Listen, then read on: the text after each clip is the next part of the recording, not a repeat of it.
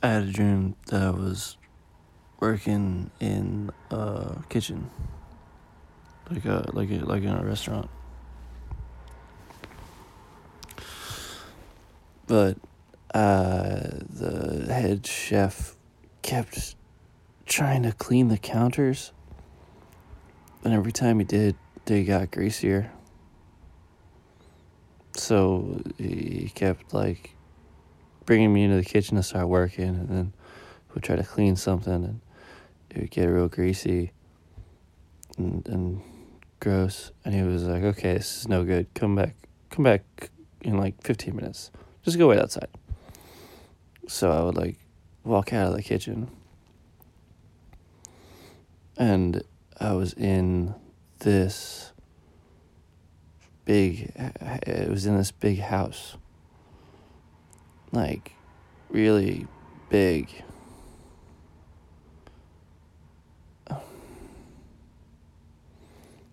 All the rooms, like it was, it was like it was like a, it was like a labyrinth. Like you go upstairs and through rooms, and none of the rooms seemed like they were on the same level almost. It's really confusing, and I was getting lost all the time.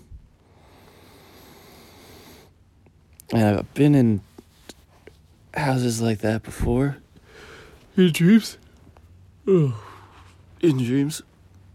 It's like almost a recurring theme where I'll be in a house that's just like big and confusing and the rooms feel like they're moving around. And... But usually it's full of people. This one was empty and all the rooms felt like they'd been set up and never lived in, like in a in a Macy's, or yeah, I think it's a Macy's.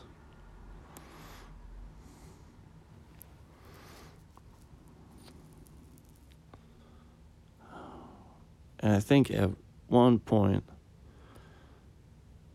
it turned into like a mall. And I was with some people. I know a couple of my friends were there, but there's a lot of people I didn't know.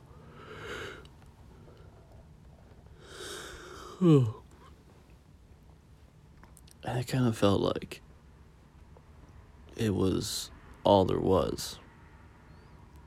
Like there wasn't a world outside the mall. It was like everything was just in this one building, whole world.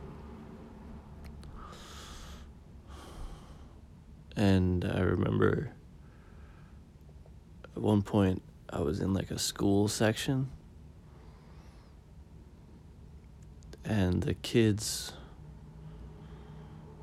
would sneak out of line as like walking between classes and uh, go up the elevator shaft and get on top of the building. And you could see them like running over the skylights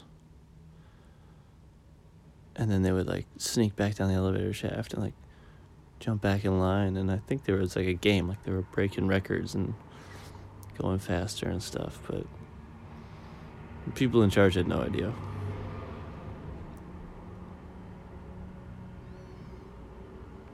Um i guess that's it